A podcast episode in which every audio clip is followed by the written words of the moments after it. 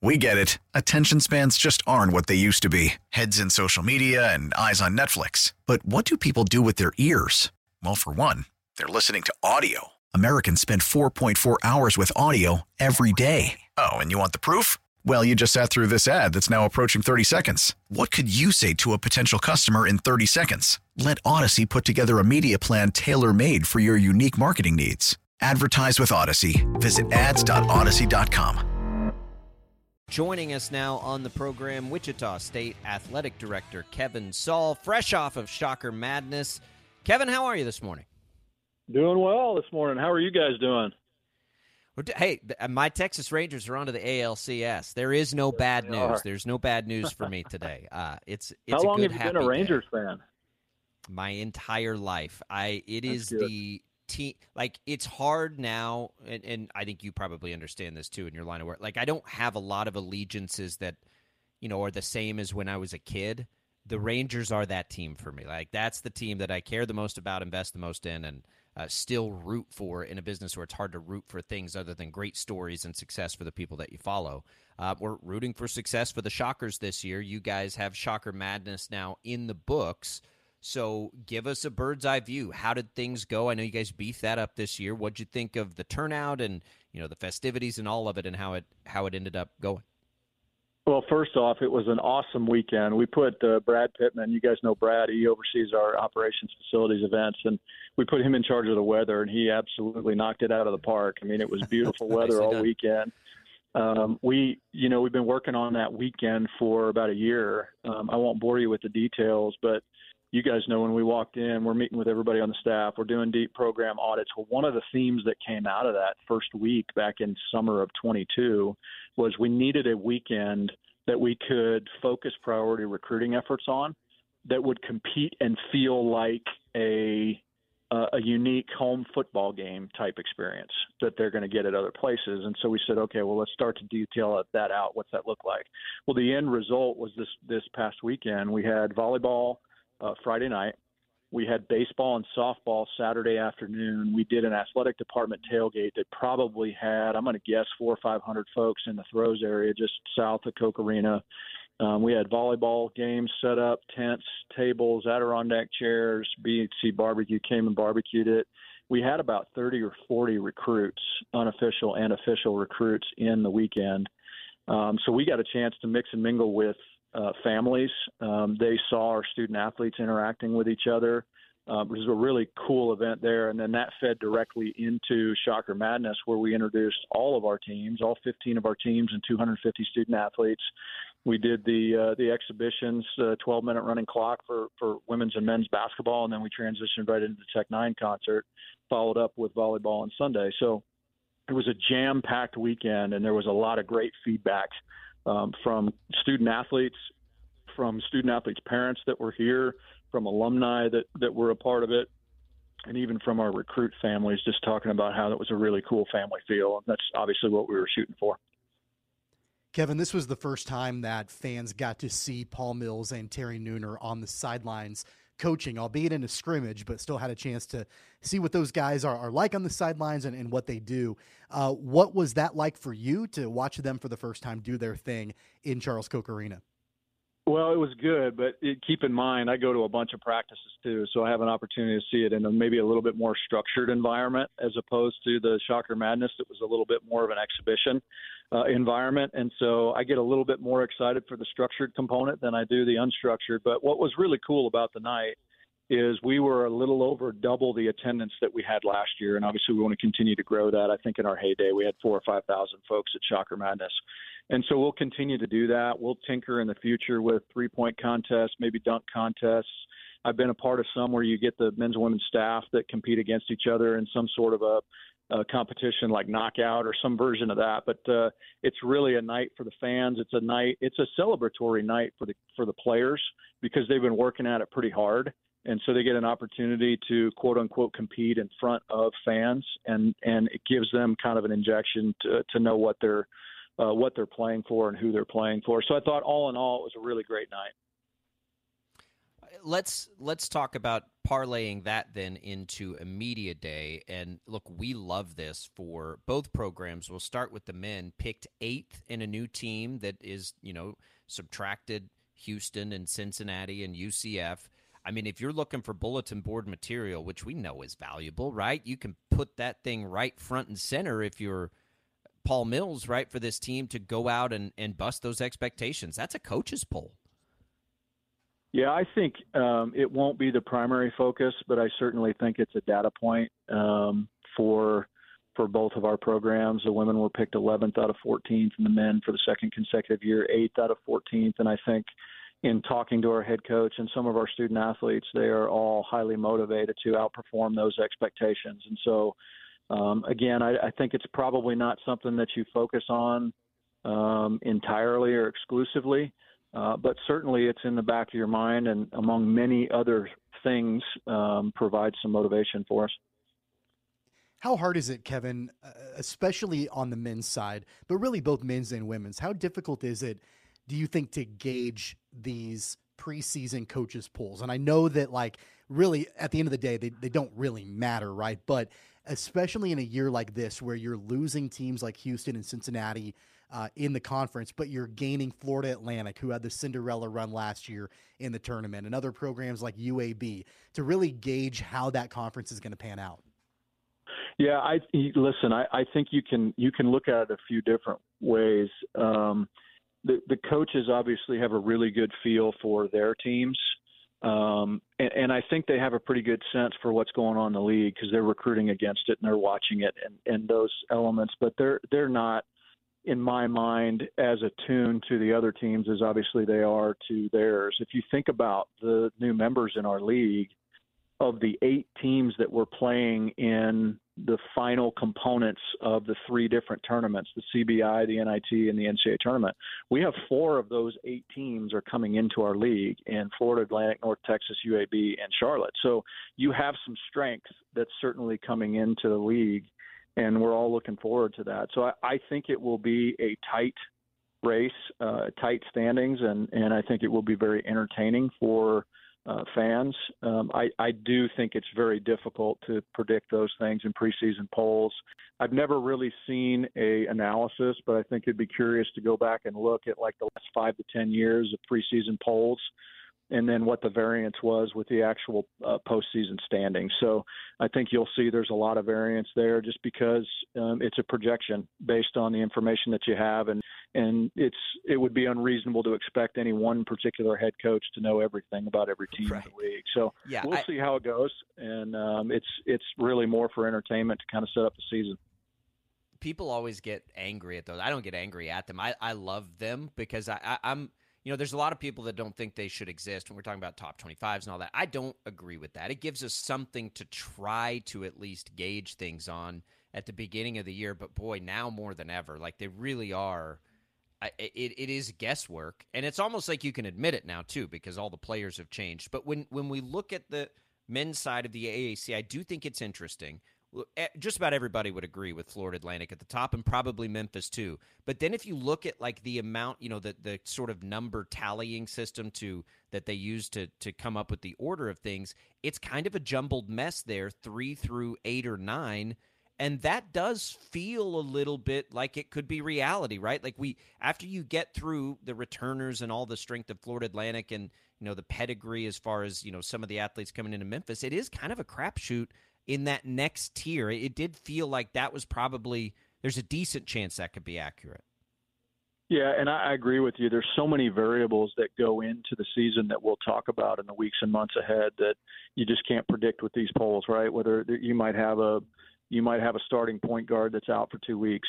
Um, you know, you just you just don't know what that looks like. And so again, I think it's entertainment. I do think it's going to be a tight race. I, I think uh, we have teams that on any given night can beat any other team in the league if they're playing well, and and certainly we we've got a, a really entertaining home schedule. Um, you guys may have saw this week that um, not only we continue to sell season tickets, I, I, I do want to share some good news. We're at about 100 lower bowl seats from being sold out um, season ticket wise, and so Uh, we actually made a move as directors of athletics yesterday. It's a it's an interesting move where you know visiting teams get a certain allotment of tickets when they go on the road, and the, the allotment stays the same. But what they're doing is shifting the location, and so the 40 that were required directly behind the bench has been reduced to 20.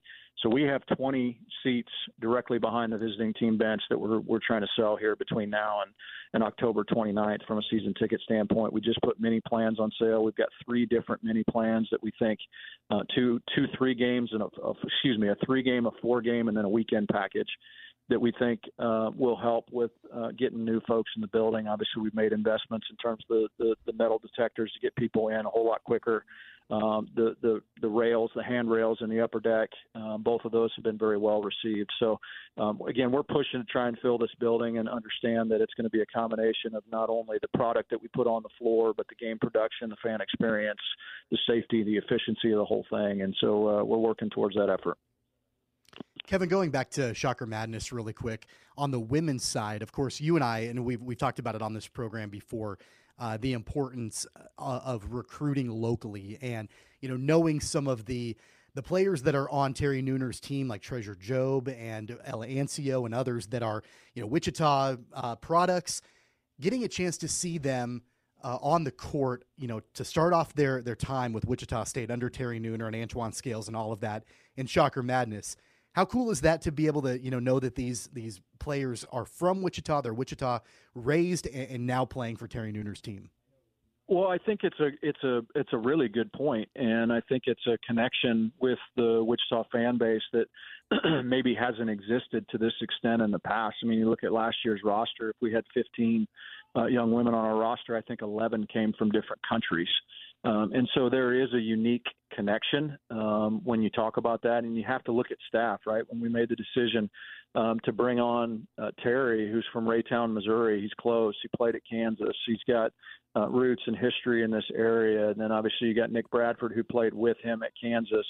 Uh, that's from Fayetteville, Arkansas, who's who's in this area regionally, and then you've got Antoine Scales, who was um, you know, at Wichita South for six years and went to uh, won four state championships, went to six, um, and then has flipped to JUCO programs. So you start to think about uh, trying to build a fence around some talent within the city of Wichita and being able to bring through the portal some of those young women that played in Wichita in high school from other four-year institutions that that are outside of Wichita. And so obviously Brooke Costley, um, another assistant coach, was coached by Terry. So we have a really tight staff and what I will tell you with that staff is um, our players are very, very com- they're challenged, but they're very comfortable with that staff, knowing that they have the best interest of our players at heart. They're going to push them really hard.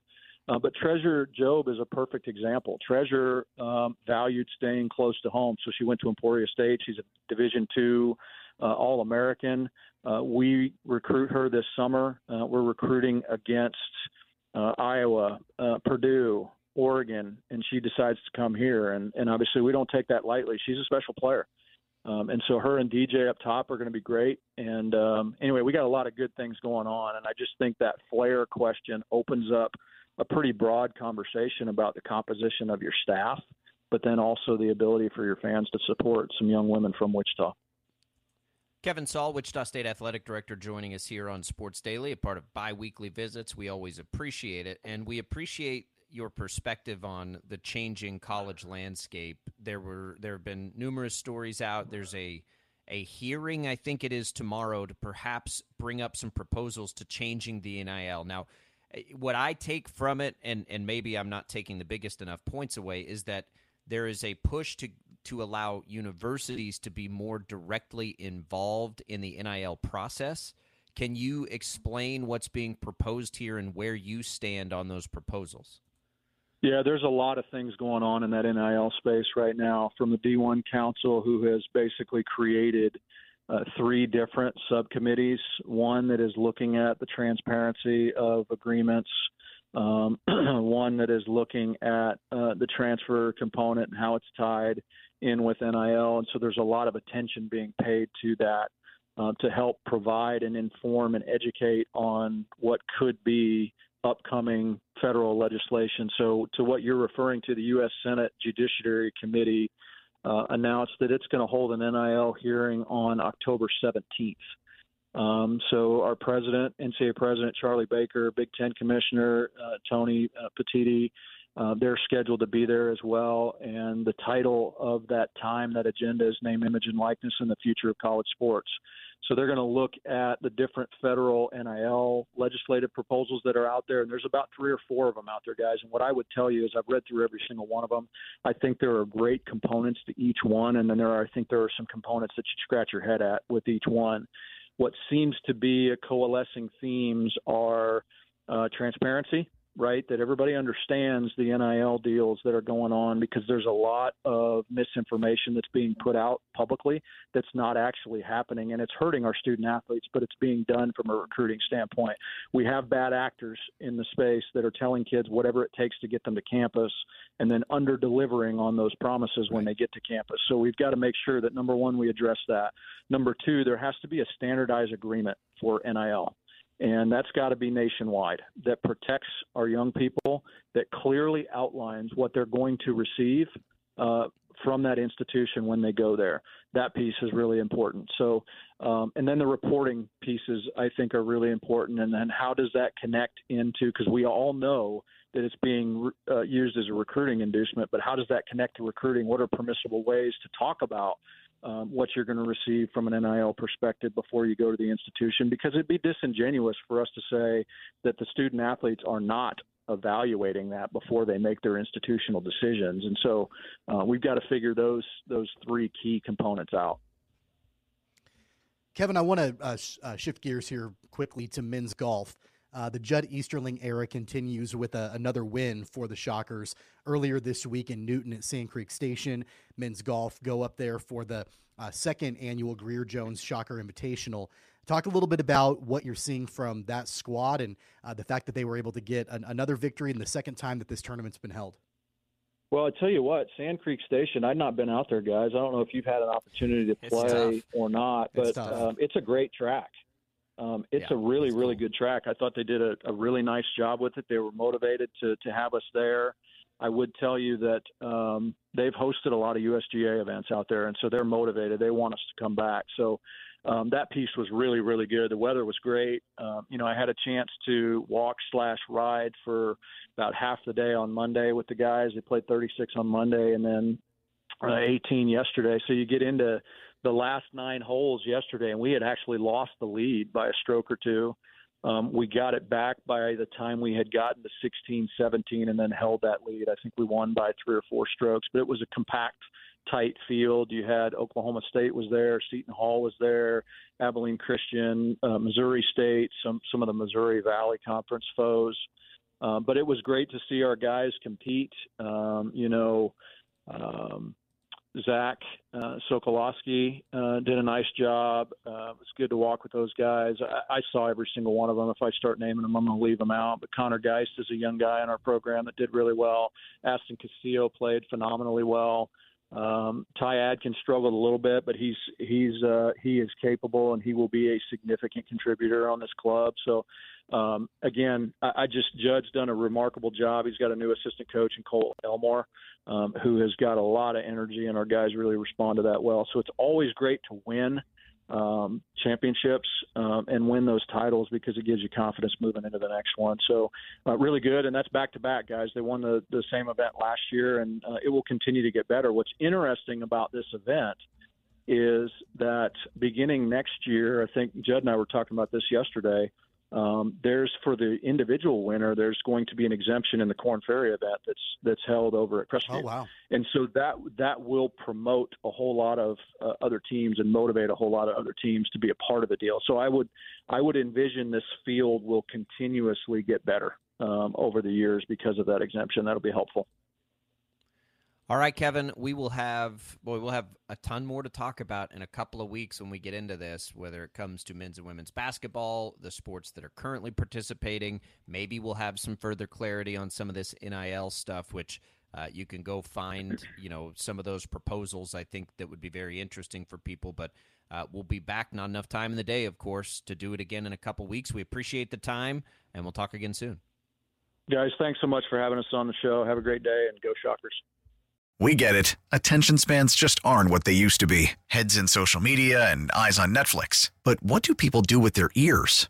Well, for one, they're listening to audio. Americans spend 4.4 hours with audio every day. Oh, and you want the proof? Well, you just sat through this ad that's now approaching 30 seconds. What could you say to a potential customer in 30 seconds? Let Odyssey put together a media plan tailor made for your unique marketing needs. Advertise with Odyssey. Visit ads.odyssey.com.